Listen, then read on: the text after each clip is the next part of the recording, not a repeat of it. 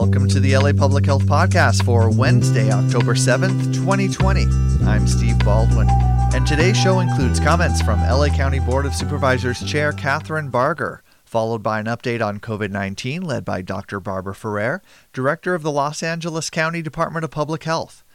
COVID 19 press briefings are moving to once a week for the time being, so Thank you for continuing to listen and to keep up with our department. We invite you to follow us across all social media at LA Public Health. And now, here's Supervisor Barger. Hello and good afternoon. Thank you for joining us for today's press briefing. I'm Supervisor Kathryn Barger, Chair of the Los Angeles County Board of Supervisors. Dr. Barbara Ferrer, our, our Director of Public Health, is here to provide the update on COVID 19 case counts and recent trends in Los Angeles County. We are moving forward with easing health officer orders and are continuing our efforts to be safer at work, safer at play, and safer in our communities. Last week, the Board of Supervisors approved a motion I authored alongside Supervisor Janice Hahn that will enable elementary schools to apply for a waiver to reopen for transitional kindergarten through second grade, prioritizing schools with a high number of low income students. School closures severely impact families and the students. In addition to, diminished access to quality education, we have seen a decline in the social and emotional well being of our children and youth. It is crucial that we begin the process of reopening schools at limited capacity and provide ample time for schools to slowly bring students, teachers, and staff back onto campus. Given the size and scope of Los Angeles County, our residents have done an admirable job containing the spread of COVID 19 in our communities. The state guidelines reflect this and are structured to allow us to reopen while limiting community transmission through safety protocols. Through the new waiver process, the county will monitor reopened schools and improve the quality and the quantity of data recorded regarding school exposures in order to inform the process moving forward. I am grateful for our partners, school administrators, teachers, and parents who are working together to help return to the classroom, which is a crucial step toward normal and normal state and recovery. In another effort to serve the youth, outdoor, outdoor playgrounds may reopen at the discretion of cities or the county Department of Parks and Rec, depending upon who operates the park. Parents are encouraged to monitor their children to ensure they maintain a safe distance from other kids and take appropriate precautions to allow more employees to return to work beginning today, indoor shopping malls can reopen at 25% capacity and food courts will be open for takeout orders only. Contactless payment systems are encouraged. Earlier this week, card rooms were cleared to, to, reopen for outdoor gaming operations. The number of players at gaming tables is reduced to keep guests physically distanced. Cards are being changed upon each dealer rotation, and face coverings are required by customers and employees for the entire time that they are sitting at the table. Last week, nail salons were opened for indoor services also at 25% capacity. Employees and customers are being screened for symptoms and distancing measures are in place. Salons are still required to continue outdoor services because the air circulation is better and there is a lower risk of disease transmission. As we continue to face this pandemic, we all have a part to play to keep our community safe and continue to slow the spread. We all know the best way to protect ourselves and those around us is to limit interactions with other people as much as possible and take precautions to prevent getting COVID when you are interacting with others. This is especially important for people who are at increased risk of severe illness as a result of COVID 19. We encourage our community members to continually use the tools we know are effective. Wear a face covering, wash your hands, keep six feet apart, and stay home if you are feeling ill. I applaud the continued effort and partnership and response of our businesses, organizations, schools, and most importantly, our residents in Los Angeles County. The county is here to support our communities, offer needed resources, answer questions, and provide timely information. Please visit our website at covid19.lacounty.gov for the latest updates. County residents can also call 211 at any time to get information on testing, healthcare, social services, and other resources that may be available. For statewide information, the California Department of Public Health website is cdph.ca.gov.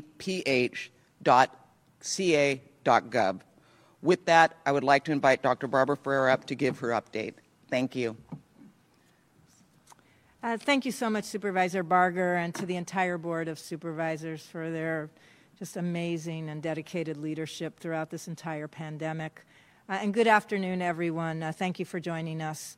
Uh, today, I, I want to use a little bit of time to update you on LA County's status in the state's current tier system, uh, including uh, an explanation of where we stand with the new health equity metric.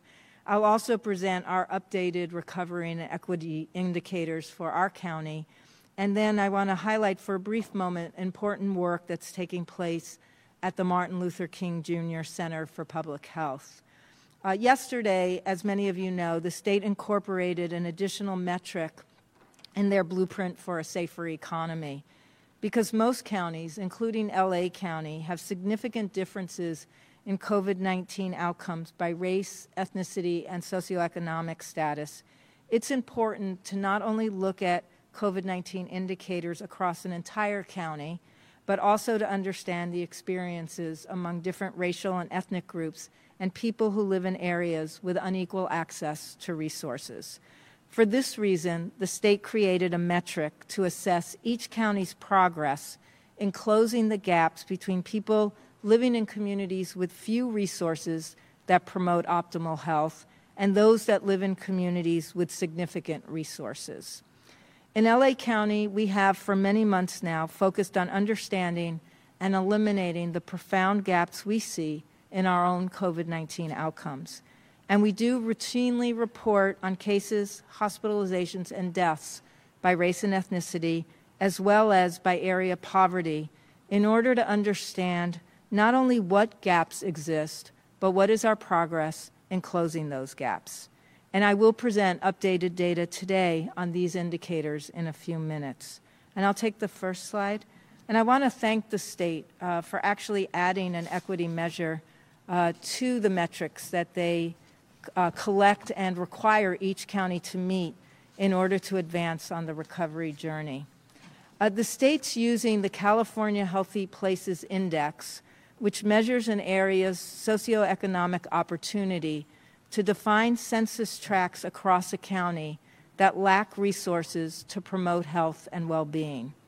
The metric calculates the test positivity rate for those areas in counties that are less advantaged, and then compares this rate to the overall county test positivity rate.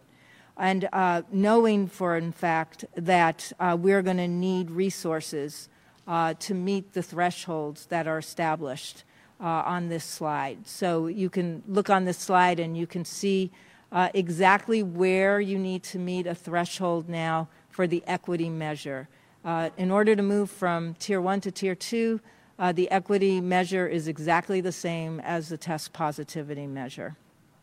But for us to move to a less restrictive tier, uh, we need to meet both test positivity rates and the case rate.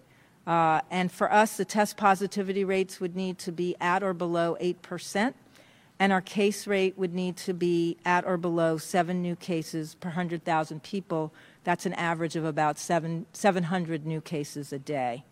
The next slide.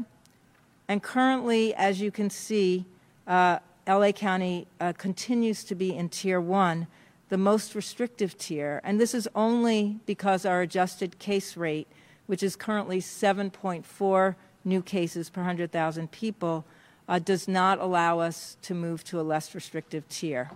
As you can see here, both our test positivity rates meet the threshold for being in Tier 3. The overall test positivity for the county was 2.8%, and the test positivity rate in our lowest resourced areas is 4.6%. And while we still have a significant gap between the positivity rate in our high, higher resource communities as compared to our less advantaged communities, this difference is not standing in the way of the county advancing to a less restrictive tier. When compared to most other Southern California counties, LA County has one of the lowest equity measures. What is standing in our way to advancing to a higher tier, the red tier, is that we continue to see more than the average of 700 to 800 uh, new cases a day. And now let's turn to our recovery dashboard. And these are the indicators that we monitor to understand how well we are controlling the spread of COVID 19 in LA County. And I'll take the next slide. Uh, this table shows our daily number of new cases as reported since April, and it gives you an indication of when, over the past six months, we've seen the highest numbers of new positive cases by day. Our cases are now back down to levels that we were seeing in late April and early May before we began a lot of our reopening at fewer than 1,000 cases on average per day. We need to continue to try to reduce our case numbers, and we do this by protecting workers, wearing our cloth face coverings, maintaining a six foot distance, and washing our hands. This would be the way we have in front of us now to reduce transmission rates, even while we reopen additional sectors. The next slide. Our percent positivity is a great way for us to understand the extent of community spread, and it is a helpful early indicator when spread begins to increase. It's a function of how much virus we have circulating in our community and obviously also reflects uh, having a lot of people uh, taking advantage of being able to get tested. This graph has us holding at about 3% positivity since the second week of September. Again, this indicator has plateaued uh, at about 3% uh, for, the, for the past several weeks, but we do also need to start seeing this number decrease as well. Next slide. Uh, this graph shows us the trend for the daily number of patients who are hospitalized with COVID 19 at all of the hospitals across the county. And this indicator is a marker for hospital capacity and allows us to understand the severity of disease that's experienced by our residents. You can see that we've leveled off in the last couple of weeks at fewer than 800 daily hospitalizations for COVID 19 down from the peak of over 2,000 patients a day in July. It's good news, and we believe it reflects both improved therapy and care for patients with COVID 19 that may lead to shorter lengths of stay, as well as the fact that we know we have a much younger population of residents uh, who are infected now, and they may be less likely as a group uh, overall to require hospitalization. We'll see the next slide. Finally, uh, we turn to COVID 19 deaths. Despite our best efforts, and despite the best efforts of medical providers across the county, many people continue to lose their lives to COVID 19, here and everywhere in the country and the world. These deaths are tragic, and we must continue to remind ourselves that we all play a role in slowing the spread of this deadly disease and saving people's lives. The trend line shows the daily deaths from COVID 19 since the beginning of July, and it demonstrates this long, steady decline from about 30 deaths a day at the end of August to where we are now, which is averaging about 15 deaths a day, or half of what the rate was uh, at the beginning of the month. We would expect to see deaths fall as hospitalizations fall, but nonetheless, this is welcomed and encouraging news and it represents a lot of work on behalf of everyone in our communities. We do continue to keep all those who have died from COVID 19 in our hearts and to mourn alongside friends, neighbors, and family members who have lost loved ones during the pandemic. We'll take the next slide. At the same time that we're monitoring population wide data to understand how COVID 19 affects the entire county, we also drill down in our data to see how it's affecting specific populations. It has been well publicized that Black and Latinx residents and those who are living in high poverty areas across the United States and here in LA County have been disproportionately impacted by COVID 19. And this is across all of our indicators cases, hospitalizations, and deaths. For this reason, we disaggregate our data so that we can share our progress as a county on combating these inequities and ensuring that our recovery journey benefits everyone who lives here in LA. This slide shows us the daily case the daily rates of cases per 100,000 people by race and ethnicity since the beginning of July through, uh, through September 26th. You can see that Latinx residents still have a higher daily case rate than all other races in the county. It's the yellow line at top. And even though we've made progress since July and August in reducing case rates amongst all racial and ethnic groups, Latinx residents continue to have a case rate that's higher than that for Asian residents. That's the line blue at the bottom. They have the lowest case rate. Two times the rate of white residents. That's the rate that's shown in orange. However, there is progress in narrowing the gap from July when residents, Latino residents were four times more likely than white residents uh, and five times more likely than Asian residents uh, to have higher rates among cases. Uh, we also look at, and, and, and at hospitalizations, which is on the next slide, to understand the severity of disease among different populations. Here you see hospitalizations by race and ethnicity since March. All along, we've seen lower rates of hospitalizations among white and Asian residents. And while hospitalizations amongst black and Latinx residents has fluctuated, the numbers have always been higher the yellow line and the green line. Now, while all groups have experienced a decrease in hospitalizations, we still see that Latinx residents are hospitalized at higher rates than white residents, that's the orange line, and Asian residents, which is the blue line. Black residents, and that's the experience shown in the green line, uh, and white residents are now hospitalized at the same rate, which is higher, a high, slightly higher rate than that for Asian residents. Um, during the July peak of hospitalizations, uh, the rate difference was three times between Latinx residents and white residents, and now the gap has decreased, and hospitalizations amongst our Latino Latina residents are now only twice that of white residents. Uh, and finally, on the next slide, uh, we turn to the trend line on deaths. Uh, this does show that the daily rate of deaths per 100,000 population by race and ethnicity from the beginning of July. Like hospitalizations, it shows that white residents, and that again is the orange line, have experienced overall lower rates of death when compared to all other residents. Uh, and in particular, if you'll notice, uh, Latinx residents have, over this entire period of time, had the highest rates of death. Black residents have seen their deaths fluctuate over time, and now their death rate is equal uh, to that of Asian residents uh, here in LA County. At the end of September, though, the good news is that all of the rates for all groups were lower than they'd been since the beginning of July.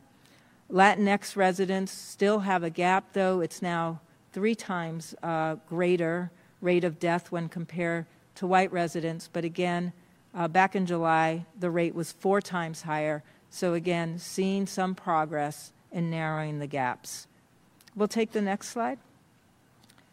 In addition to race, we do look at poverty level to understand how some groups are experiencing disproportionality during the pandemic residents in the highest poverty areas have been impacted most acutely by COVID 19.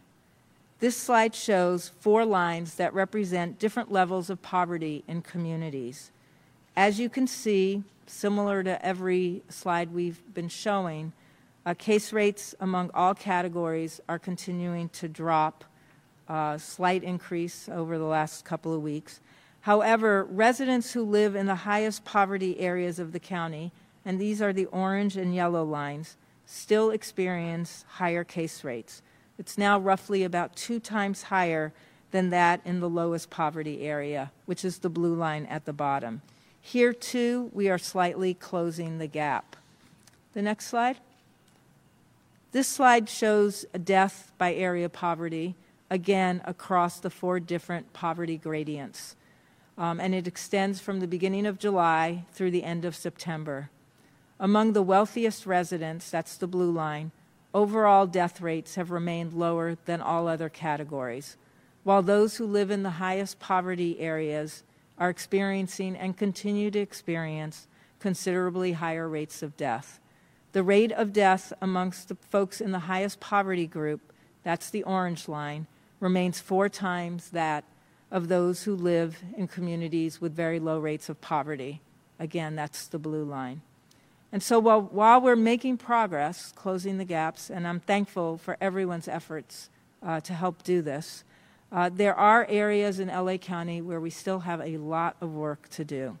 And we haven't seen the progress we ought to have seen uh, in narrowing the gaps among people living in our lowest resource communities, uh, especially uh, in relationship to the death rate. So we do need to continue to work hard to close the gaps.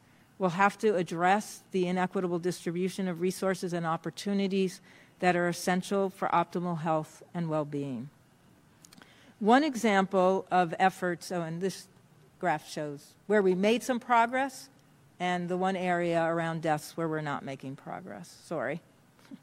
Uh, um, one example of our efforts uh, to address the needs of hard hit communities can be seen at the Martin Luther King Jr. Center for Public Health, uh, and specifically at the Community Healing and Trauma Prevention Center uh, and their partners. The Healing Center, which is located in South LA, offers the community holistic free trauma education and prevention services and works in combination with 50 community partners.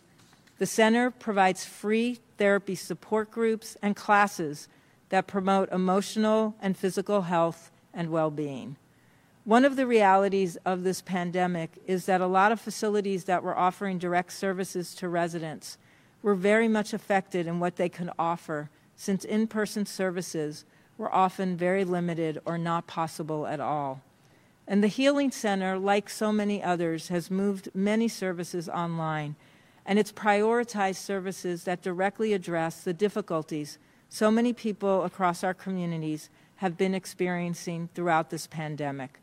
Not only issues around emotional well being, toxic stress, feelings about being overwhelmed, all that comes with living through a pandemic, uh, but also by providing real economic support to families in need. So the services at the MLK Center include support groups, dance classes, yoga, mindful meditation. Some services are in person with distancing, and many services are offered online. Um, often, an expert on a topic related to health and well being will join the online meetings, and participants can talk and listen and share. I know this is a great way for us to stay connected. We're also distributing through the Let's Be Whole program a high quality, healthy food uh, to people in need. Uh, the distribution happens at the Healing Center on the first and third Thursdays of every month. The Healing Center is located at 11833 South Wilmington Ave. That's 11833 South Wilmington Ave. And if you're interested in the services that the center provides, feel free to call them at 323 568 8100. I want to thank everyone uh, who's making this work possible, and I particularly want to thank Let's Be Whole, this group that's you know just organizing a massive food distribution across the county. Uh, now to just uh, update you on our current status. I am sad to report 30 additional people have passed away today. Nine of the people who died are over the age of 80, and seven people who passed away in this age group had underlying health conditions. We had 11 people pass away between the ages of 65 and 79, and seven people who passed away in this age group had underlying health conditions. Sorry. Five people who died are between the ages of 50 and 64. And four people in this age group had underlying health conditions. Sorry. Two of the people who passed away, hang on one second. Sorry. Two people who passed away are between the ages of 30 and 49, and neither of these people had underlying health conditions. Information on the one death reported by the city of Long Beach and the two deaths reported by the city of Pasadena are available at longbeach.gov and cityofpasadena.net. Unfortunately, this brings the total number of deaths to 6,709 in LA County. When we look at these numbers each day, we know that so many across the county are experiencing profound grief because they've lost a loved one or a friend to COVID 19. And our hearts go out to you at this very difficult time. We are reporting 1,645 new cases today. This is the highest number of cases reported in a single day since August 22nd, when we reported 1,644 new cases. While one day of a high number of cases does not indicate a trend, this is something we need to watch closely. And it does bring the total number of cases in LA County to 277,445. These cases include 12,180 cases reported by our partners in the city of Long Beach and 2,631 cases reported by the city of Pasadena, both which have independent city health departments. We're also reporting 1,846 confirmed cases among people experiencing homelessness. Currently, 696 people are hospitalized with COVID 19 and 28% of the people who are hospitalized are in the ICU. About 15% are on ventilators. We've investigated a total of 1,926 residential, congregate settings, and non residential settings with at least one confirmed case of COVID 19. Of these, 393 are currently uh, being investigated, and we've closed investigations at 1,533 sites. This is because there were no new cases at those sites over a 14 day period. The total number of confirmed cases in institutional settings is 35,731. 18,002 of the confirmed cases are among residents, and 17,729 are among staff.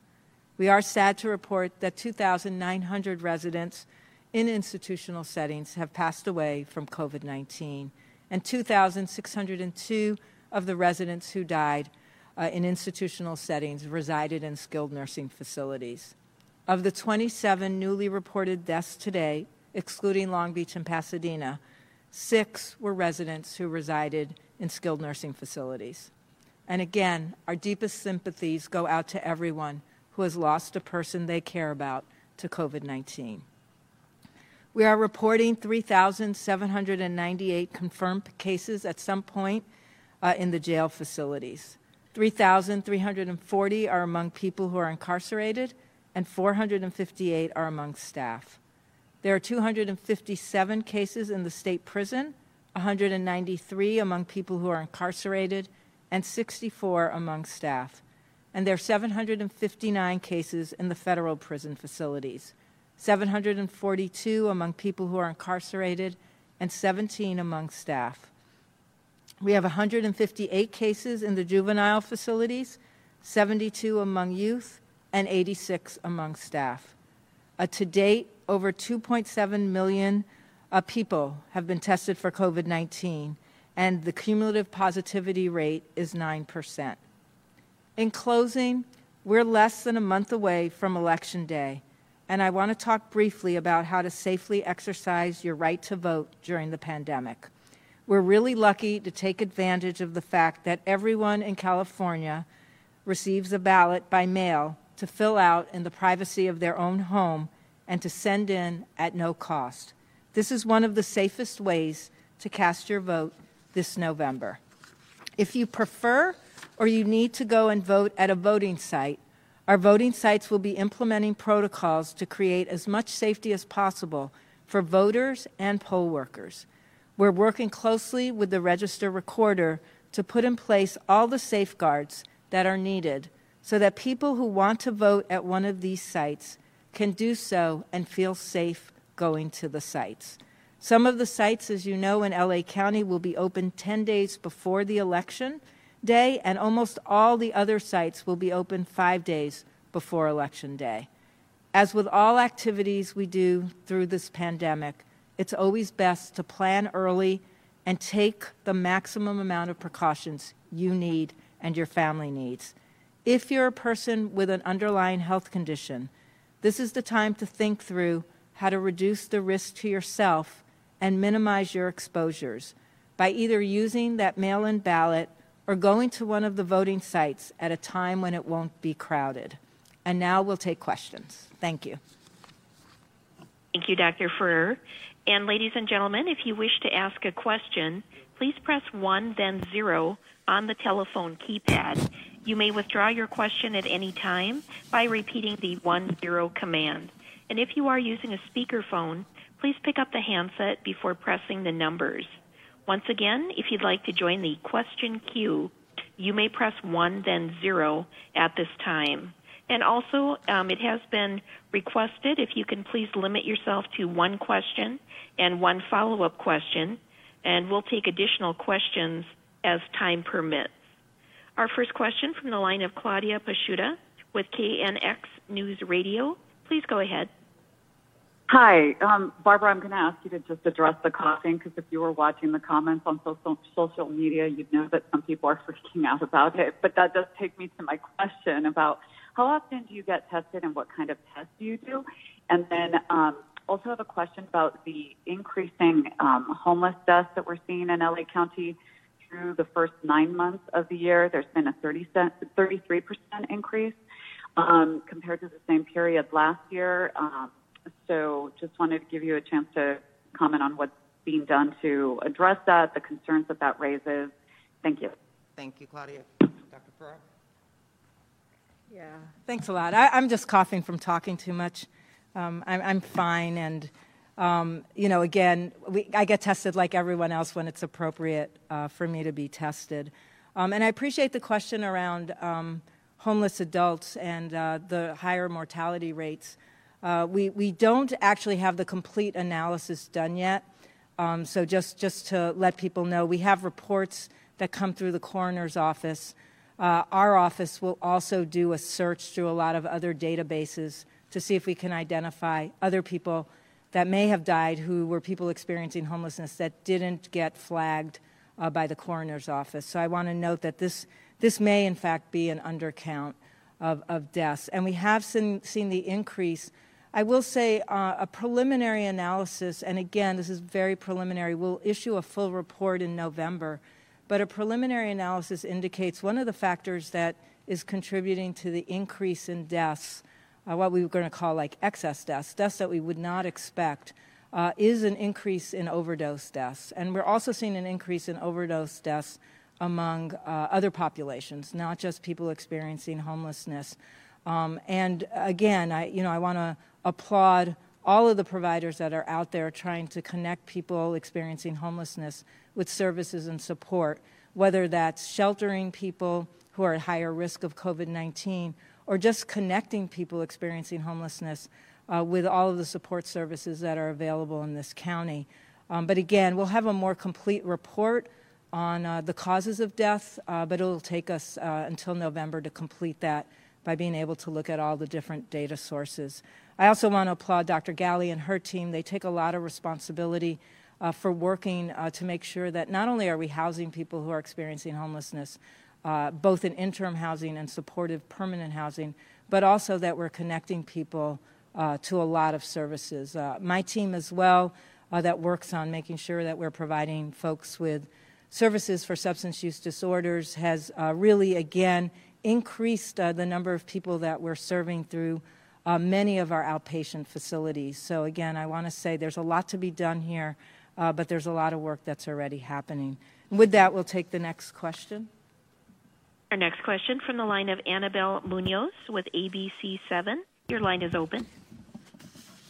Hi, Dr. Ferrer. Um, you, you, talked about how challenging it, it can be for LA County to move to a less restrictive tier, in part because of how large it is um, but looking at that case rate that is making that a bit challenging, can you point to any specific behaviors or initiatives that you think would help uh, reduce that case rate and help LA County move to a less restrictive tier? Yeah, thanks so much. Uh, that's a great question. Um, And I'm not sure I have a definitive answer. I do know where we've seen success, so I'll start with that. Uh, where we're seeing a lot of success is we've reduced uh, by 50% now the outbreaks that are happening at work sites. So, one thing I think can drive down the case rates is more protections for workers. And by that, I mean implementing fully the directives uh, that are in the health officer order about how to open with as much safety as possible. This is particularly important as new sectors are opening. Um, so I want to make sure that um, you know I, that I underscore uh, how important that has become. You know, when we're implementing those directives with fidelity and everybody is doing everything they can uh, at the work sites, we actually reduce exposures at the work site. And then because everybody at the work site goes back into their communities and their homes, we reduce community transmission back at homes and in communities. So, so many people are working, and we're really uh, blessed to have so many people working because it keeps our economy moving forward. But that can only be done if we're taking every single precaution at work sites uh, to protect our workers. And I think the second area where, where we're feeling like there's been uh, just an increase in, in uh, people's understanding is around every single person uh, doing their own part.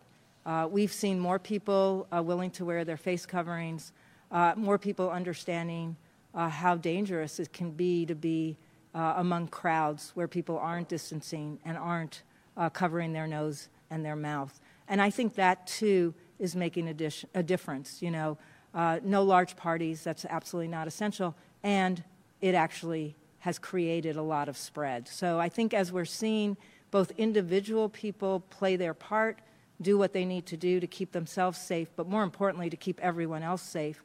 And we're having higher compliance rates uh, at all of our work sites. Uh, I think those are the steps that will make a difference. Uh, but we do have to continue to drive down uh, that rate of community transmission. It's come way down, so I want to acknowledge we've made so much progress since July and early August, uh, but we have to continue to make progress. Uh, and we'll take one more question before we go to remarks in Spanish. Thank you. That's from the line of Patrick Healy with NBC4 News. Please go ahead. Hi. Um, I have a question, maybe both the supervisor and uh, Dr. Ferrer take a stab at this. Uh, how much uh, progress, if you have any numbers for applications for waivers and do we know if, if any of those schools have yet to begin to be able to operate at the lower level? So I'm going to let Dr. Ferrer answer that because I think today was the first day that the application process for waivers was open. So, Dr. Ferrer. Uh, thanks so much, Patrick. Um, it's, it's a great question. Um, we opened for the waivers on Monday. I think by yesterday afternoon, we had about 26 waiver applications uh, that have been uh, submitted to us. Our team, as you know, uh, has a review process because these are applications. Uh, the first review is obviously the review for completeness. Uh, there are some attestations and some documents that need to be submitted, including documents that demonstrate that the entire school community uh, is behind the reopening at the schools. Um, so, you know, we'll be collecting applications for a full week. Uh, then we'll be um, dividing those applications by supervisorial district uh, those applications that are complete, uh, completing uh, our review process and talking uh, with the state because we are consulting with the state before we uh, make final decisions on the waiver applications. I would imagine in two to three weeks we start approving uh, schools to operate under the waiver application program. Um, and thanks for that. And now we'll go to remarks in Spanish. Buenas tardes. Hoy nos gustaría informarles sobre el estado del condado de Los Ángeles en el sistema de niveles actual del estado de California, incluyendo el nuevo indicador de equidad de salud. También presentaremos nuestros indicadores actualizados del viaje hacia la recuperación y equidad para el condado de Los Ángeles y destacaremos el trabajo importante que se está llevando a cabo en el Centro de Salud Pública Martin Luther King Jr. Ayer el Estado incorporó un indicador adicional a su plan para una economía más segura debido a que la mayoría de los condados, incluido el condado de Los Ángeles, uh, tienen diferencias significativas en los resultados de COVID-19 por raza, etnicidad y estatus socioeconómico y es importante no solo observar los indicadores de COVID-19 uh, en todo el condado, sino también comprender las experiencias entre los diferentes grupos raciales y étnicos uh, y también en, entre personas que viven en áreas con desigualdad de recursos. Por esta razón, el Estado creó un indicador para evaluar el progreso de cada condado para cerrar las brechas entre las personas que viven en comunidades con bajos niveles de recursos que promueven la salud y las que viven en comunidades con más recursos. En el condado de Los Ángeles, desde hace muchos meses, nos hemos centrado en comprender y eliminar las brechas en los resultados de COVID-19. Informamos de forma rutinaria uh, sobre casos, hospitalizaciones y fallecimientos por raza, etnicidad y por nivel de pobreza del área para comprender qué brechas existen y nuestro progreso para cerrarlas y presentaremos datos uh, actu actualizados sobre estos indicadores en unos momentos. First slide, please. Nos complace ver que el Estado también da prioridad a la equidad en su plan para una economía más segura. El Estado está utilizando el índice de lugares saludables de California, que mide la oportunidad socioeconómica de un área uh, para definir qué secciones censales en un condado uh, carecen de recursos para uh, promover la salud y el bienestar. El indicador calcula la tasa de positividad de, la prueba para aquellas áreas dentro de los condados que tienen menos recursos y compara esta tasa con la tasa general de positividad de la prueba del condado. Los recursos deberán cumplir con ciertos límites que se describen en este gráfico y para pasar a un nivel menos restrictivo, un condado debe cumplir con los límites para las tasas de positividad de las pruebas y también con los límites para la tasa de casos. Para que el condado de Los Ángeles pase al nivel rojo, al nivel 2, a nuestras tasas de positividad de las pruebas deben ser iguales o menos de 8% y nuestra tasa de casos uh, debe ser igual o menos a 7 casos nuevos por cada 100 mil personas o un promedio de 700 casos nuevos por día. Next slide, please. Eh, actualmente el condado de Los Ángeles continúa en el eh, nivel 1, el nivel más restrictivo, solo debido a nuestra tasa de casos que actualmente es de 7.4 casos nuevos por cada 100 mil personas. Ambas tasas de positividad en nuestras pruebas cumplen con el límite del nivel 3.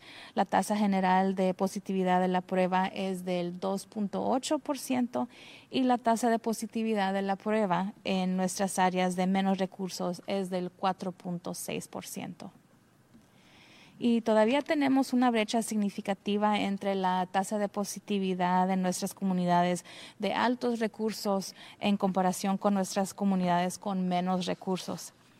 Y en comparación con la mayoría de los otros condados del sur de California, el condado de Los Ángeles tiene una de las medidas de equidad más bajas lo que se interpone en nuestro camino para avanzar al próximo nivel es que seguimos viendo un promedio de eh, más de 700 a 800 casos nuevos al día.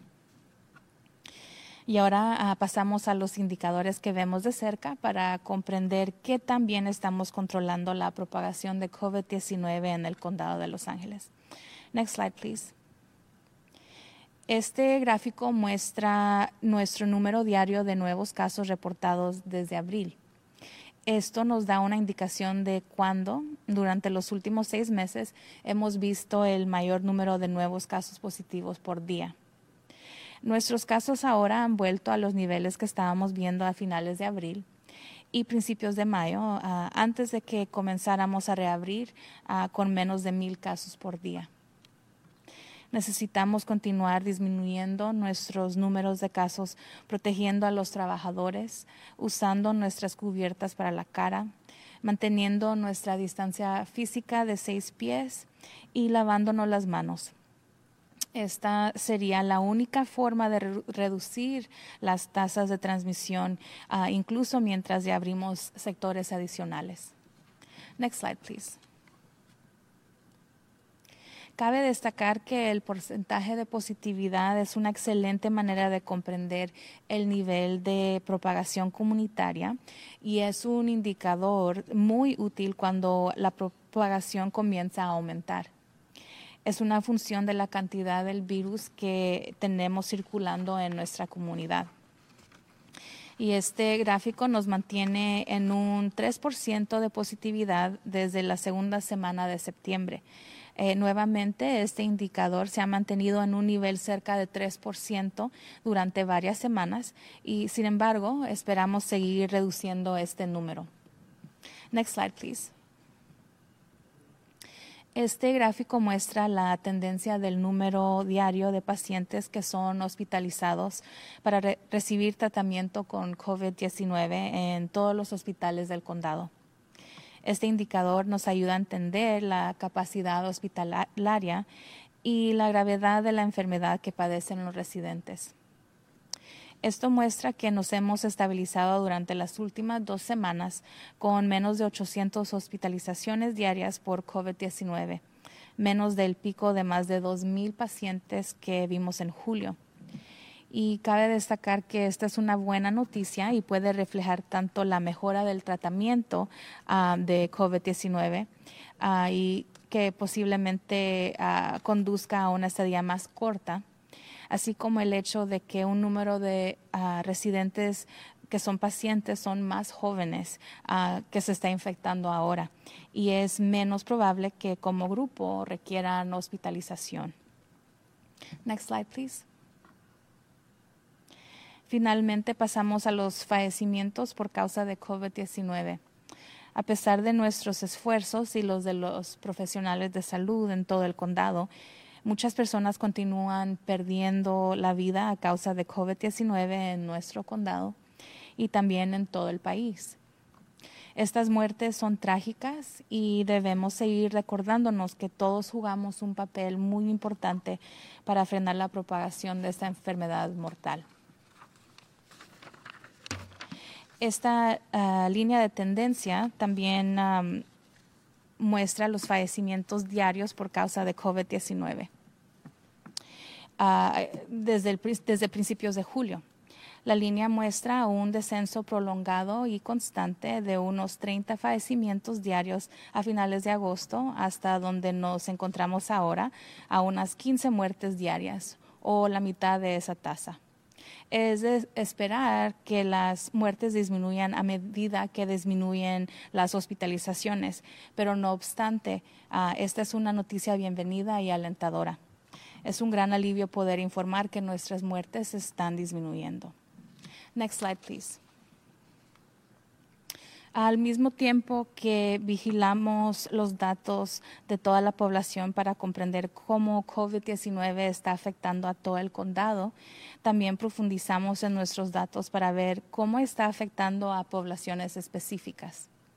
Se ha publicado ampliamente que los residentes afroamericanos y latinos y aquellos que viven en áreas de alta pobreza en los Estados Unidos han sido afectadas de manera desproporcionada por COVID-19 en todos los indicadores, casos, hospitalizaciones y muertes. Eso también ha sido cierto en el condado de Los Ángeles. Por esa razón, desglosamos nuestros datos para compartir nuestro progreso como condado en la lucha contra estas desigualdades y garantizar que nuestro viaje hacia la recuperación beneficia a todos los residentes del condado. Este gráfico muestra las tasas diarias de casos por 100.000 habitantes por raza y etnicidad desde principios de julio hasta el 26 de septiembre puede ver que los residentes latinos todavía tienen una tasa diaria de casos más alta que todas las demás razas del condado. Y aunque hemos avanzado desde julio y agosto en la reducción de las tasas de casos entre todos los grupos raciales y étnicos, eh, los residentes latinos, la línea amarilla, continúa teniendo una tasa de casos que está cuatro veces mayor de la de los residentes asiáticos, la línea azul y dos veces la tasa de los residentes blancos, la línea anaranjada. Next slide, please.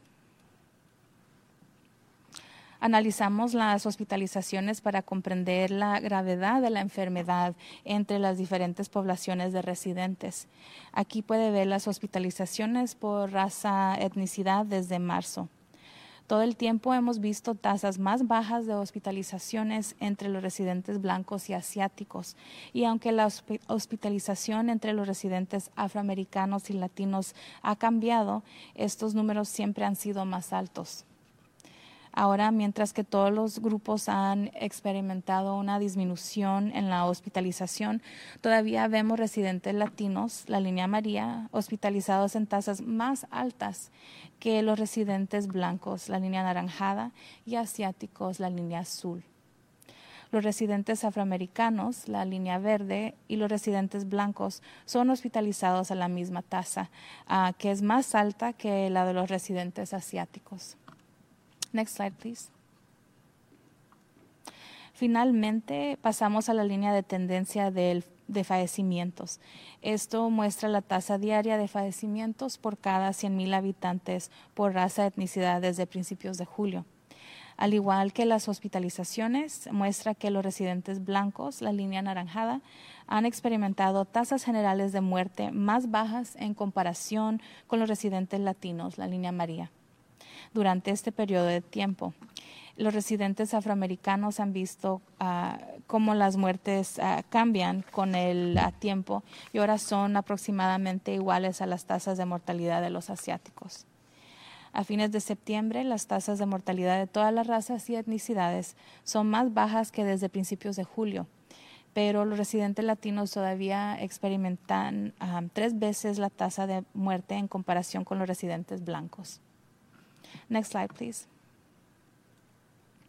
Además de la raza, eh, observamos el nivel de pobreza para comprender cómo algunos grupos están experimentando desproporcionalidad durante la pandemia.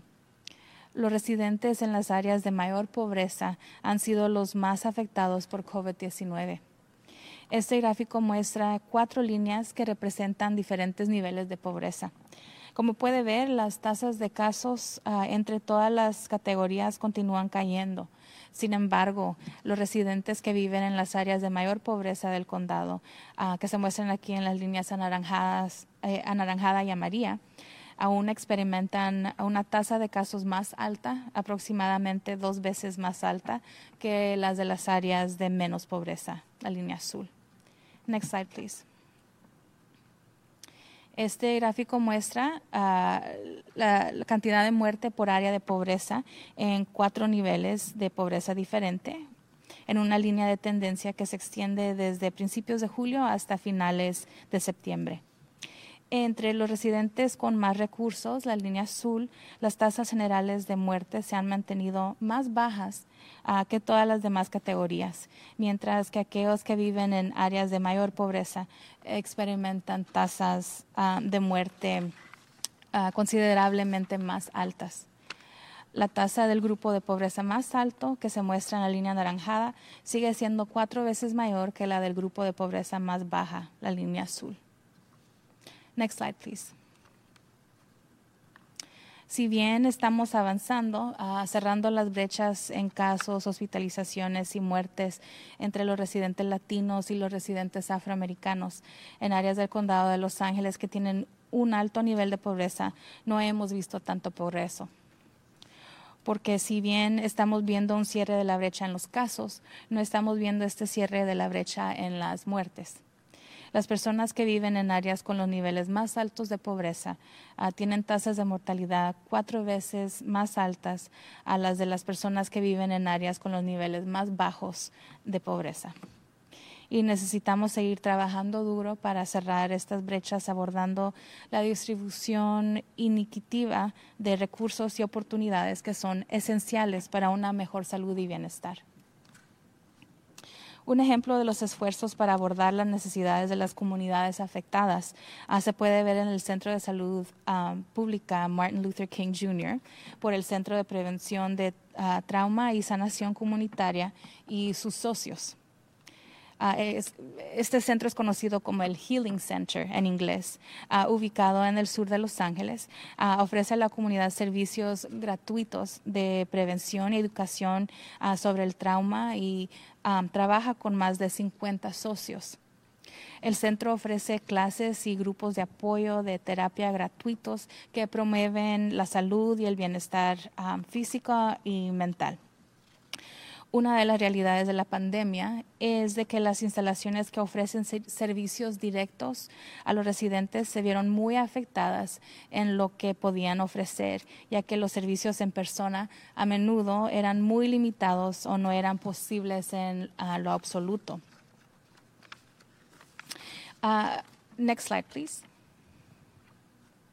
El Centro de Recuperación uh, movió muchos servicios en línea y dio prioridad a los servicios que abordan directamente las dificultades que tantas personas en nuestras comunidades han estado experimentando a través de esta pandemia, en particular el estrés tóxico y los sentimientos de eh, estar abrumado uh, que vienen con estos tiempos tan difíciles grupos de apoyo de terapia, clases de baile para el procesamiento de traumas y el yoga ah, son solo algunos de los ah, ofrecimientos en línea del centro.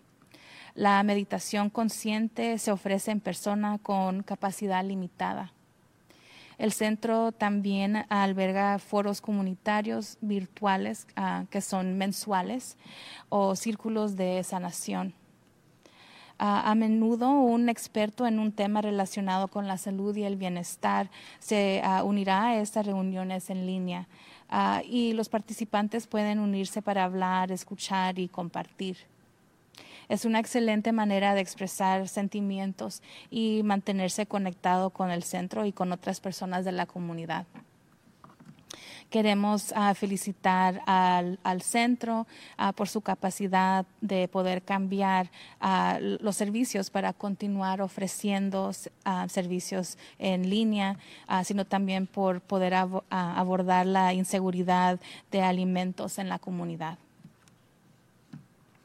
En ese comienzo de la pandemia dejaron de dar los servicios en persona en el centro, incluida la distribución de alimentos a los miembros de la comunidad los miembros del personal rápidamente se dieron cuenta de que la pandemia estaba creando una demanda aún mayor de asistencia con alimentos, ya que muchas personas no podían trabajar gracias al trabajo inteligente e innovador del centro, ah, en colaboración con la organización Let's Be Whole. Ah, los alimentos se han distribuido de manera segura a la comunidad nuevamente durante los últimos tres meses. Let's Be Whole eh, recibe donaciones de alimentos saludables de alta calidad de las tiendas de todo el condado. Los miembros del personal del centro ah, usan guantes y cubiertas para la cara y practican el distanciamiento físico ah, y ponen eh, los alimentos ah, en paquetes y en bolsas y las colocan fuera del centro para que los miembros de la comunidad las recojan de manera segura. Las personas vienen a recoger la comida y se cubren la cara con cubiertas para la, nariz y la boca y practican el distanciamiento físico. El desinfectante de manos está disponible para todos y el personal entrega todo con cuidado en bolsas eh, de comida para los miembros de la comunidad. Esta distribución ocurre en el centro el, primer y el tercer jueves de cada mes. El centro está ubicado en el 11833 ah, South Wilmington Avenue. Si está interesado en los servicios que brinda este centro, puede llamar al 323 568 8100. Queremos agradecer mucho a los socios que hacen posible este trabajo y en particular queremos agradecer a Let's Be Whole, uh, que está, eh, está organizando la distribución de alimentos en todo el condado. Hay más información sobre esta organización en letsbewhole.com. Y ahora para actualizarlos eh, sobre nuestros datos actuales. Estamos tristes de reportar 30 fallecimientos adicionales. Esto eleva el número total de muertes a 6.709 en el condado de Los Ángeles. Hoy también estamos reportando 1.645 casos nuevos. Esto eleva el número total de casos en el condado de Los Ángeles a 277.445. Uh, también reportamos 1.846 casos confirmados entre personas sin hogar. Hay um, 696 casos confirmados uh, en, en, que están hospitalizados actualmente. El 28% de estas personas están en unidades de cuidados intensivos y el 15% están en ventiladores. El total de casos confirmados en entornos institucionales es de 35.731, incluidos a personal y, y residentes. 18.002 entre residentes y 17.729 son personal.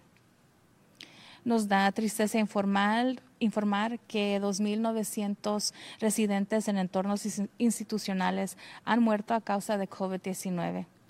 2.602 de esas personas que murieron en entornos institucionales residían en centros de enfermería especializados. También reportamos 3.798 casos confirmados en algún momento en las instalaciones de la cárcel. Hay 257 casos en la prisión estatal, 759 casos en las prisiones federales y 158 casos en los centros de menores más de 2.7 millones de resultados de pruebas de COVID-19 um, se han reportado en el condado de Los Ángeles y el 9% dieron resultados positivos. Para terminar, estamos a menos de un mes del día de las elecciones y queremos hablar brevemente sobre, sobre cómo ejercer su derecho al voto de manera segura durante la pandemia. Somos muy afortunados de aprovechar el hecho de que todos reciben una boleta por correo para llenarla en la privacidad de su propia casa y enviarla sin costo alguno. Esta es una de las formas más seguras de emitir su voto este noviembre. Si prefiere o necesita ir a votar en un lugar de votación, nuestros lugares de votación implementarán protocolos para crear la mayor seguridad posible uh, para los votantes y trabajadores electorales. Trabajamos en estrecha colaboración con el registrador de registros para implementar todas las medidas de seguridad uh, para que las personas que quieran votar en uno de los sitios puedan hacerlo. Algunos de los sitios en el condado de Los Ángeles uh, estarán abiertos 10 días antes al día de las elecciones y casi todos los demás sitios estarán abiertos cinco días antes del día de las elecciones al igual que con todas las uh, actividades que realizamos durante la pandemia, siempre es mejor planificar con anticipación y tratar de tomar la máxima cantidad de precauciones. Si es una persona con una condición de salud delicada, es, este es el momento de pensar en cómo reducir el riesgo para usted y minimizar las exposiciones, ya sea usando su boleta por correo o yendo a uno de los sitios de votación en un momento en que no esté lleno de gente. Okay, and now we'll go ahead and move to remarks in Armenian. Շնորհակալություն վերահսկիչ Բարգերեն եւ ամբողջ վերահսկիչ խորհրդին։ Բարի օր բոլորին։ Շնորհակալություն մեզ միանալու համար։ Այսօր կցանկանայի ձեզ տեղեկացնել նահանգի ներկայիս մակարդակի համակարգում գտնվող Լոս Անջելես շրջանի կարգավիճակի մասին, ներառյալ առողջապահական նոր չափանիշների վերաբերյալ։ Ես նաև կներկայացնեմ վերականգնման եւ արդարության նորացված ցուցանիշներ Լոս Անջելես շրջանի համար։ Թարմացում պետական մակարդակի շրջանակի վերաբերյալ։ Երեք նահանգի կառավարությունը ներառեց լրացուցիչ նախագիծ ավելի անվտանգ տնտեսության համար, քանի որ կոմսությունների մեծամասնությունը ներառյալ Լոս Անջելես շրջանը զգալի տարբերություններ ունեն COVID-19-ի արդյունքների մեջ, ըստ էթնիկական եւ սոցիալ-տնտեսական կարգավիճակի կարեւոր է ոչ միայն դիտել COVID-19-ի ցուցանիշները ամբողջ վարչաշրջանում,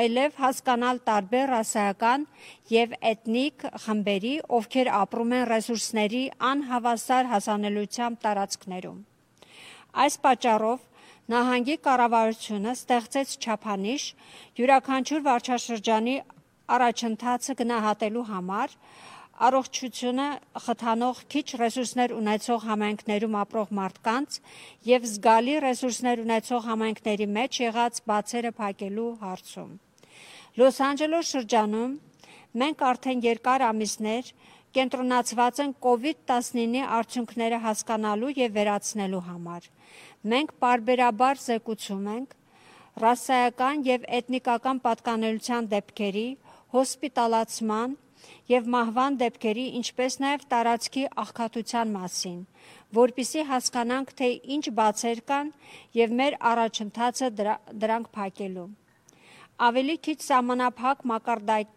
մակարդակ անցնելու համար վարչաշրջանը պետք է համապատասխան եւ թեստերի դրականության եւ դեպքի տեմպի համար պետք է համապատասխանի որpիսի Լոս Անջելոս շրջանը մտնի կարմիր մակարդակ, որը կոչվում է Tier 2, մեր թեստերի որակը դրական դյուրաչափությունը պետք է լինեն 8%-ից ցածր։ 7 դրական դեպքեր ամեն 100.000 մարդուն կամ միջինը 700 օրեկան նոր դեպքեր։ Ներկայումս Լոս Անջելոս շրջանը շարունակում է գտնվել մանուշակագույն Tier 1 շրջանակում, առավել սահմանափակող մակարդակում միայն մեր ճշգրտված գործի տեմպերի պատճառով, որը ներկայումս կազմում է 7.4 նոր դեպքեր ամեն 100.000 մարդու համար։ Ներկա իրավիճակը հետևյալն է։ Այսօր ցավով հայտնում ենք եւս 30 մահվան մասին։ Այս մարդկանցից 9 80 տարեկանից բարձր էին, որոնցից 7-ը ունեցել են ուղեկցող առողջական խնդիրներ։ 11-ը 65 տարեկանից 79 են, որոնցից 7-ը ունեցել են ուղեկցող առողջական խնդիրներ։ 5 անձի տարիքը 50-ից 64-ն է եւ 4-ը ունեցել են ուղեկցող առողջական խնդիրներ։ Երկուսը 30 տարեկանից 49 են եւ չեն ունեցել առողջական խնդիրներ։ Սա բերում է ընդհանուր մահերի թիվը 6709-ի Լոս Անջելես շրջանում։ Էթնիկ պատկանելությունը հետևյալն է. 51% լատինո լատինեքս, 23% սպիտակ, 15% ասիական, 10% աֆրոամերիկացիներ, 1% բնիկ հավայան եւ 1% մեկ այլ ռասա էթնիկ խումբ։ COVID-19-ով մահացած անձանց 92%-ը ունեն ուղեկցող առողջական խնդիրներ, ինչը կարևորում է այն անձանց, ովքեր առողջական լուրջ խնդիրներ ունեն, մնալ տանը եւ խուսափել սերտ կապերից։ Այսօր մենք հայտնում ենք 1645 նոր դեպքեր Լոս Անջելես շրջանում եւ սա բերում է ընդհանուր դրական դեպքերի թիվը 277445-ի։ Այս դեպքերը ներառում են Long Beach քաղաքում մեր գործընկերների կողմից զեկուցված 12180 դեպքեր, իսկ Փասեդենա քաղաքի կողմից գրանցված 2631 դեպքեր, որոնք ունեն անկախ առողջապահական բաժանմունքներ։ Մենք հայտնում ենք 1846 հաստատված դեպքեր անօթևան ապրող մարդկանց շրջանում։ 22368 դեպք ինչ որ պահի հոսպիտալացվել է, որը կազմում է դրական դեպքերի 9%-ը Լոս Անջելես շրջանում։ Ներկայումս հոսպիտալացվել են 696 մարդ, որոնցից 28%-ը գտնվում են ինտենսիվ խնամքի բաժանմունքում, իսկ 15%-ը միացված են շնչառական օթափողիչների։ Ինստիտուցիոնալ բնակչության հաստատություններում ներկայումս քննություններ են կատարվում 1926 հաստատություններում։ Դրանց թվում են ծերանոցներ, ապաստաններ, բուժման կենտրոններ, օժանդակվող բնակելի հաստատություններ եւ քրյա կատարողական հիմնարկներ։ Ինստիտուցիոնալ միջավայրում հաստատված ընդհանուր դեպքերի թիվը 35731-ն է եւ ներառյալ անձնակազմ եւ բնակիչներ։ Այս դեպքերից 18002-ը բնակիչներ են, 17729-ը անձնակազմ։ Ցավով ենք հայտնում, որ 2900 մարդ, ովքեր ապրում են ինստիտուցիոնալ պայմաններում, մահացել են COVID-19-ից եւ կազմում են բոլոր մահացածների 46%-ը, 2602 մարդ, ովքեր բնակվում են հմուտ բուժքույրական հաստատություններում։ Մենք ցավում ենք այս կորուստի համար։ Զեկուցում ենք, որ հաստատված 3798 դեպքեր արձանագրվել են քրեակատարողական հիմնարկներում, 3340 դատապարտյալ եւ 458 աշխատակազմ։ 257 դեպք նահանգային բանտերում, 193 բանտարկյալ եւ 64 աշխատակազմ, 759 դեպքեր ֆեդերալ բանտերում, 742 բանտարկյալ եւ 17 աշխատակազմ, 158 դեպքեր անչափահասների հաստատություններում, 72 բանտարկյալ եւ 86 աշխատակազմ։ Եվ Լոս Անջելես շրջանի արցանագրված բոլոր նոր դեպքերի զեկույցը կարող եք տեսնել առողջապահության վարչության կայքում publichealth.lacounty.gov Ավելի քան 2.7 միլիոն մարդ տեստավորվել են եւ արդյունքները զեկուցվել են Լոս Անջելես շրջան, որից 9%-ը դրական են։ Վերջում մենք ընտրության օրվան 1 ամիս էլ քիչ ժամանակ ունենք։ Եվ ես ուզում եմ համառոտ խոսել այն մասին, թե ինչպես ապահով կերպով օգտվել ձեր ձայնի իրավունքից համաճարակի ընթացքում։ Մենք իսկապես բախտավոր ենք, օգտվել այն փաստից, որ յուրաքանչյուր մարդ փոստով քվյաթերթիկ է ստանում իր տանը լրացնելու եւ առանց ծախսի ուղարկելու։ Սա նոյեմբերին ձեր ձայնը տալու ամենաապահով միջոցներից մեկն է։ Եթե նախընտրում եք կամ անհրաժեշտ է գնալ եւ քվեարկել քվեարկության տեղամասերում,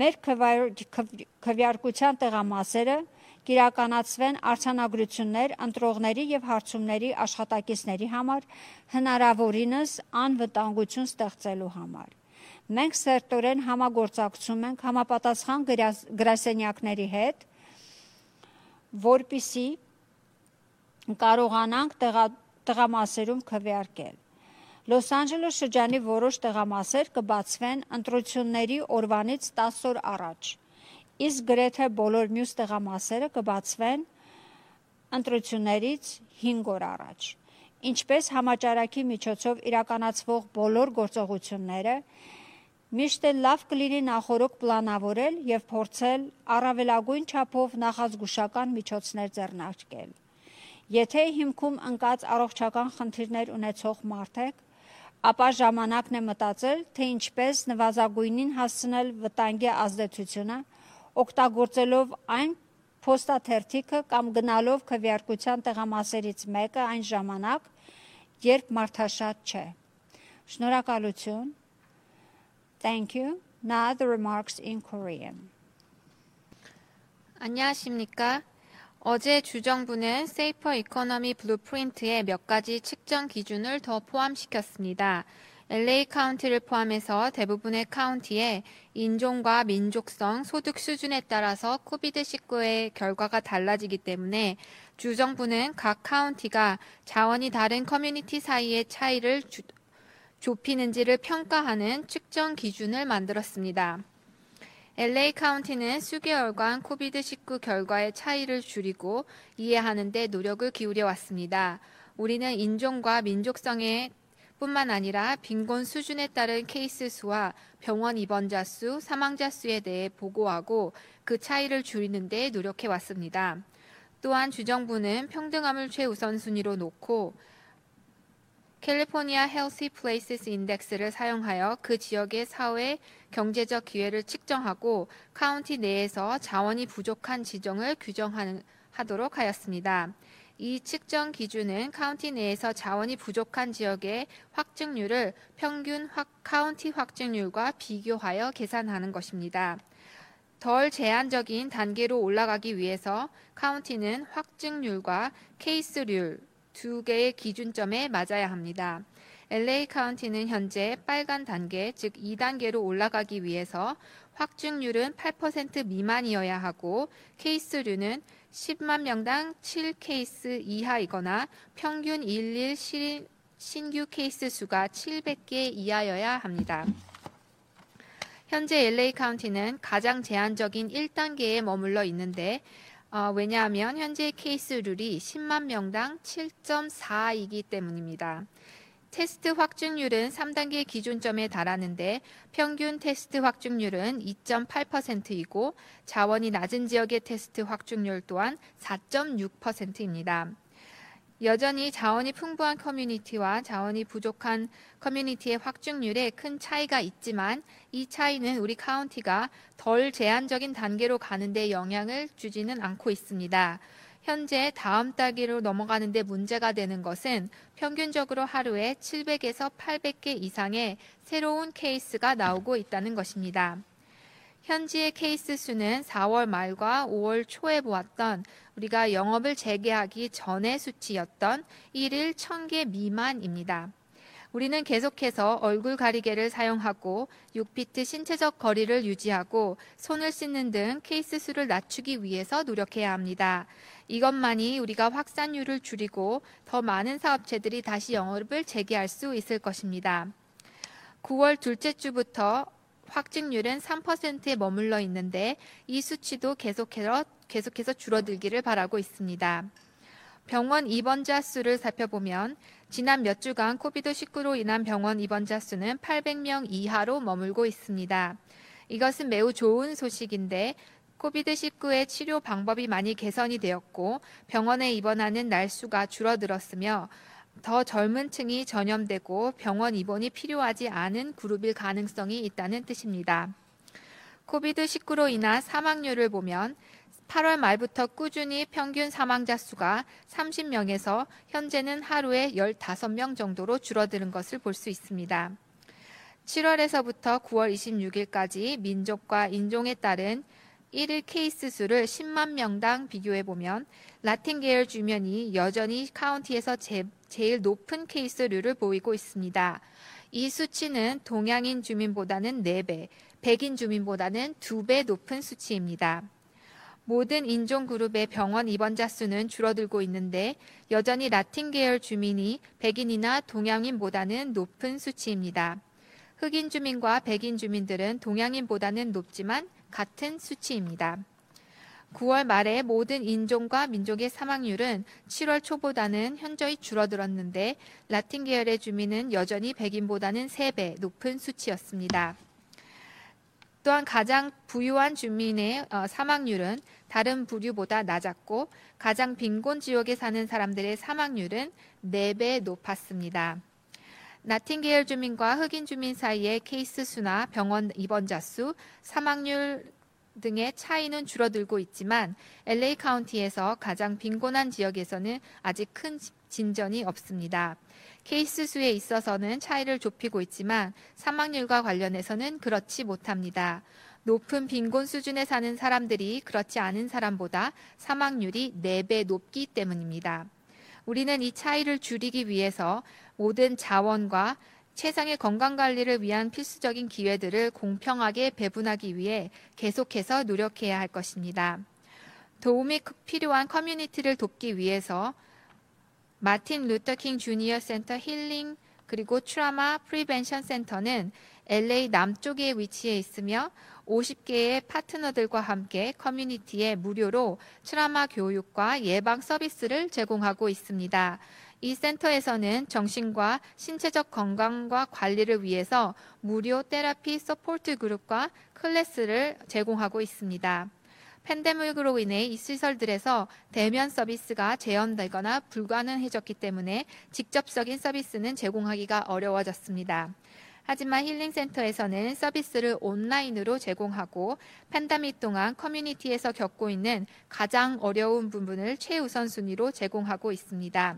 특히 이 어려운 시기에 스트레스 중독과 주체하지 못하는 느낌, 감정들을 어, 컨트롤하기 위한 서비스를 제공하고 있습니다. 센터에서 온라인으로 제공되는 것들 중에는 테라피 서포트 그룹, 댄스 클래스, 요가 등이 있습니다. 또한 마인드풀 영상, 명상을 제한된 수로 대면 서비스가 제공되고 있습니다. 또한 매달 원격 커뮤니티 포럼 혹은 힐링 서클을 주최하고 건강 관리와 관련된 주제로 전문의가 온라인 모임에 함께 참여하여 참가자들 모두가 이야기를 하고 서로 듣고 나눌 수 있는 기회를 마련하고 있습니다. 이러한 방법은 커뮤니티의 사람들과 사람들이 서로 감정을 표현하고 센터에 연결될 수 있도록 해주는 역할을 하고 있습니다. 또한 판다믹으로 인해서 중단이 되었었던 음식을 배분받는 서비스도 Let's Be Whole이라는 단체와 파트너십을 함으로써 지난 3개월간 커뮤니티에게 안전하게 음식을 나누어 주는 서비스를 제공하였습니다. Let's Be Whole 단체는 카운티 전체에 가게들에서 고품질 건강한 식품을 도네이션으로 받습니다. 힐링센터 직원들은 얼굴 가리개와 장갑을 착용하고 신체적 거리두기를 유지하면서 음식을 백에 담고 센터 밖에 둠으로써 커뮤니티 멤버들이 픽업할 수 있도록 마련하였습니다. 음식을 픽업하러 오는 사람들은 천 얼굴 가리개를 쓰고 신체적 거리를 유지합니다. 또한 모든 사람들에게 손 세정제를 사용할 수 있도록 하고 직원들은 청소하고 감염을 통제하는 일에 부지런히 노력하고, 노력하고 있습니다. 이 음식 배분은 매달 첫째, 셋째, 목요일에 있고 센터의 주소는 11833 사우스 윌밍턴 에브뉴에 있습니다. 만약 이 서비스에 관심이 있으시다면 323-568-8100번으로 전화하실 수 있습니다. 더 자세한 내용은 letsbeho.com.com에서 알아보실 수 있습니다. 이제 어, 데일리 리포트를 말씀드리겠습니다. 유감스럽게도 코로나 바이러스로 인해 추가로 30명의 사망자가 보고되었습니다. 이 중 9명은 80세 이상이고 이 중 7명은 이미 질환을 가지고 있었습니다.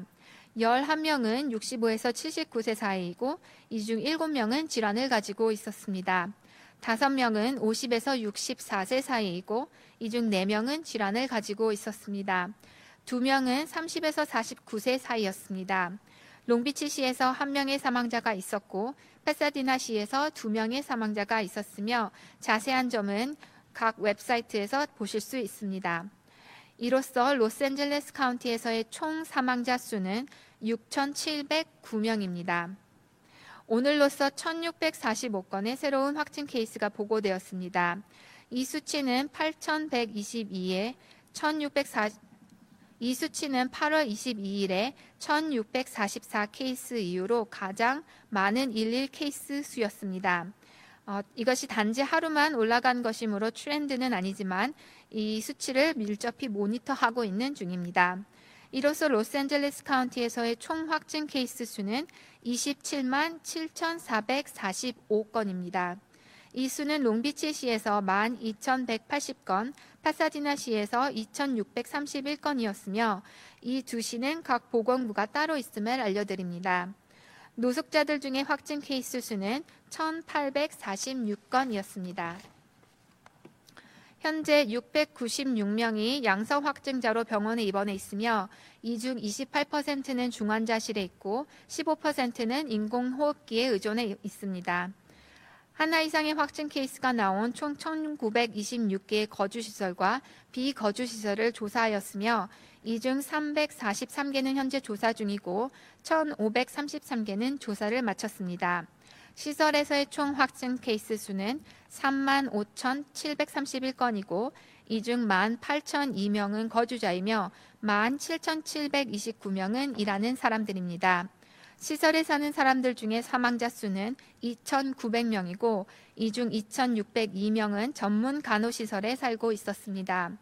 오늘 발표된 27명의 사망자 중에 6명, 즉 22%는 전문 간호시설 관련 사망 케이스 수입니다.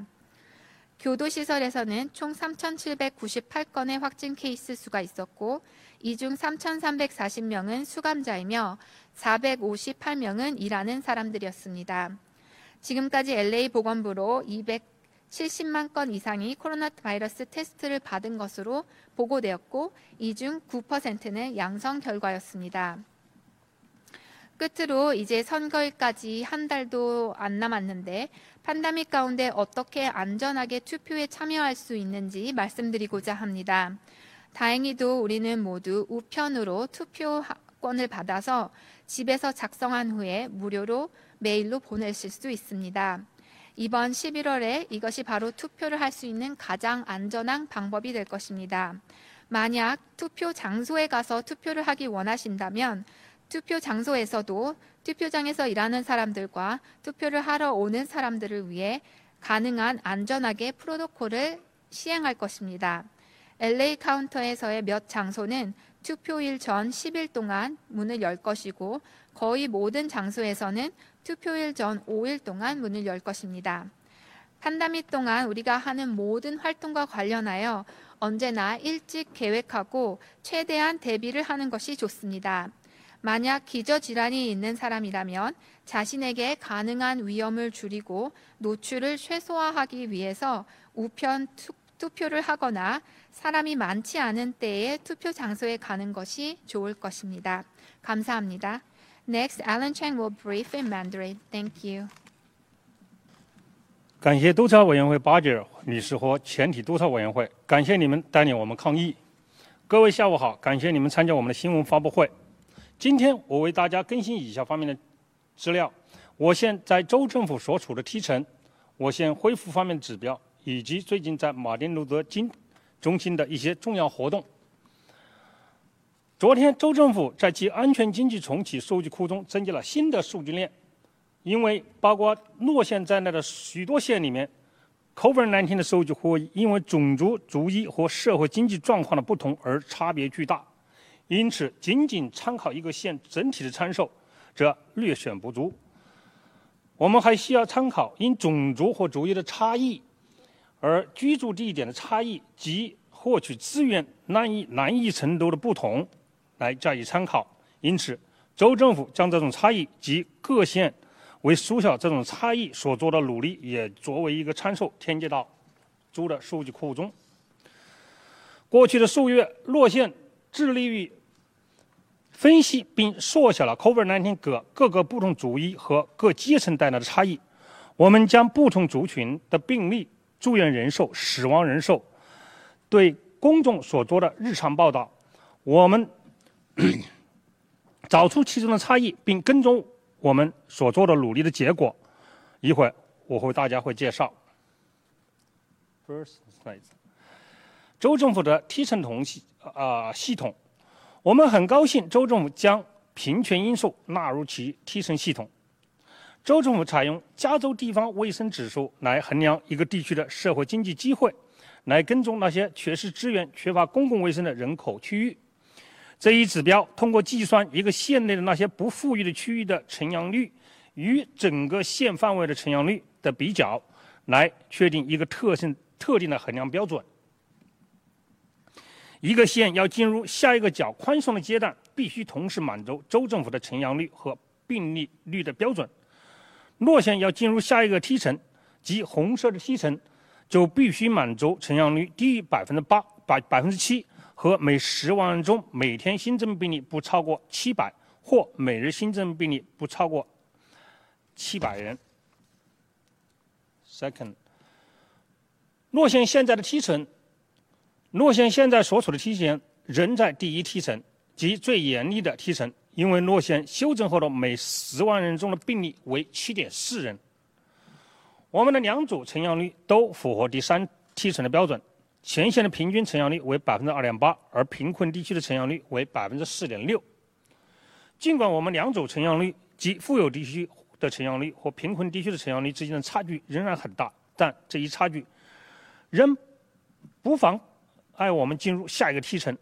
与南加州大部分其他邻县比较，洛县在成阳率的差距算是低的。反而，我们进入下一低层的是我县每天平均七百到八百的新的病例。恢复数据。首先，让我们看看我们跟踪的各项参数，看看我们是否减缓或控制了新冠病毒的传播。每日数据图。这张图显示从四月份开始的每日数据。从该图可以看出，在过去的六个月中，什么时候每日新增的病例出现了高峰。现在的每日新增病例的重新回到了四到五月底、四月底到五月初的状况，即我们第一波重启之前每日新增病例不到一千的情况。我们知道，我们需要通过保护工人、佩戴面罩、保持六英尺的物理距离、勤于洗手，只有这样，我们才能够减少传播速度。尤其当我们重启更新多更多行业时，晨阳百分比，晨阳百分比可以很好的帮助我们理解社区传播，并且是一个先期性的预警指标，可以预示什么时候病例开始上升。这个指标代表了有多少病毒在我们社区内传播。这张图表示，从九月的第二星期开始，我现在呈晨阳百分比一直保持在百分之三左右。我们知道这一百分比在百分之三已经停留了一段时间，我们希望这一百分比会持续下降。每日新冠患者的住院人住院人数，这张图表示了。这张图显示洛杉矶县内的所有医院内的因新冠病毒住院的人数。这个指标现在告诉我们，我们医院的承载能力，也告诉我们居民新冠肺炎严重的程度。该头告诉我们，在过去的数周内，住院人数稳定在每日不到八百人。从七月的每日两千多下降到这一数字，这无疑是一个非常好的消息。一方面代表治疗新冠的医疗水平的提高，缩短了住院日日期或时间；另外一方面，说明了年轻人生病的比例越来越多，他们相较于年长者住院的时间。比较相对来讲比较短。新冠病毒每日死亡人数，我们来看一看。最后，我们要看看新冠病毒每日死亡人数。尽管我们尽最大的努力使用了最好的医疗资源，但仍然有不少人因新冠病毒失去生命，这是悲剧。时刻提醒我们，我们每个人都有减缓病毒传播的责任和义务。该图显示，至七月初，每日死亡病例从八月底的每天三十例，到现在的每日十五例左右的死亡。这期间，每日死亡人数一直在下降。我们期望，这随着住院人数的下降，死亡人数也会随随之下降。这是一个很鼓舞人心的消息，我们十分高兴。每天的死亡人数都在下降。下面我给大家更新每日简报。很不幸，我们又有三十人因新冠病毒去世，其中九人是八十岁以上的长者。在这九人中，有七人患有其他疾病。十一人年龄介于六十五岁到七十九岁之间，其中七人患有其他疾病。五人的年龄在于五，介于五十岁到六十四岁之间，其中四人患有其他疾病。两人的年龄是介于三十到四十九岁之间，没有其他疾病。长滩市有一例死亡。帕萨迪纳市有两例死亡，有关资料可在长头市、长滩市和帕萨迪纳市之市所网站上查找。这样，洛县总死亡人数就达到了六千七百零九人。当我们每天看到这些数字，我们知道洛县有很多人都在经历悲痛，因为他们的亲人在和他们的挚爱死于新冠病毒。今天我们新添一千六百四十五例，这是自八月二十二号以来单日最高的新添病例。当然，这一出现这样多的病例还不能代表趋势，所以我们仍然在严密的监测之中。这样，洛杉矶县病例的总数就上升到了二十七万七千四百四十五，这包括长滩市的一万两千一百八十例和帕萨迪纳市的两千六百三十一例。这两个市都有独立的卫生卫生部。新冠病毒确诊的病例中有一千八百四十六例来自于无家可归的人群。现在新冠病毒患于患者的住院人数为六百九十六例，其中百分之二十八的人数住在加护病房，有百分之十五的病人使用了呼吸机。我们对一千九百二十六个大型住宅和非住宅机构进进行了调查。这些机构中有至少一个已知的新冠病毒患者，其中三百九十三个人在调查中，一百一千五百三十三个已结束了调查。机构确诊病例的总数为三万五千七百三十一人，其中居民为一万八千零二人，员工为一万七千七百二十九人。我们很沉痛，因新冠病毒去世人中有两千九百人是来自机构住所，而其中两千六百零二人又来自于熟练护理机构。在今天新添的二十七例死亡人数中，不包长不包括长滩市和帕萨蒂纳市的，有六人来自于熟练护理机构。所有监禁场所的确诊病例为三千七百九十八人，其中三千三百四十人为囚犯，四百五十八人为。员工，加州监狱里有两百五十七例，其中一百九十三人为囚犯，六十四人为管教人员；联邦监狱有七百五十九例，其中七百四十二人为囚犯，十七人为管教人员；少年管教所有一百五十八人，其中七十二人为囚犯，八十六人为管教人员。这样，洛县有超过两百七十万的居民进行了新冠病毒测试，并上报了测试结果。其中百分之九的测试呈阳性。我们离大选不足一个月，我们想简单的谈谈在疫情期间如何安全的行使你的投票权利。我们很高兴，我们每个人都收到了邮寄的投票单，这样我们就可以在家安全的投票，并且不需要花费邮票就可以寄出。这是目前最安全的投票方式。如果你执意要去现场投票，我们的投票站会采取相应的措施来保障你和现场工作人员的安全。我们正在和投票登记部门紧密协商，以保证每个投票站的安全设施得以完善。有些投票站大选日之前十天就会开启，而另外一些则提前五天。投票就像我们在疫情期间做的任何其他事情一样，我们都需要事先计划好，尽量大量的保证安全。如果你患有其他疾病，你这个时候一定要考虑清楚，不管是通过邮寄投票还是去现场投票，都要尽量争取降低你被传染的风险。That's concludes for today. Thank you. This episode of LA Public Health was produced by the Los Angeles County Department of Public Health. Our department is nationally accredited by the Public Health Accreditation Board and is committed to protecting and improving the health of over 10 million residents in Los Angeles County. For more information about DPH programs and services, visit publichealth.lacounty.gov and follow us on social media at LA Public Health. My name is Steve Baldwin, and you've been listening to the LA Public Health Podcast.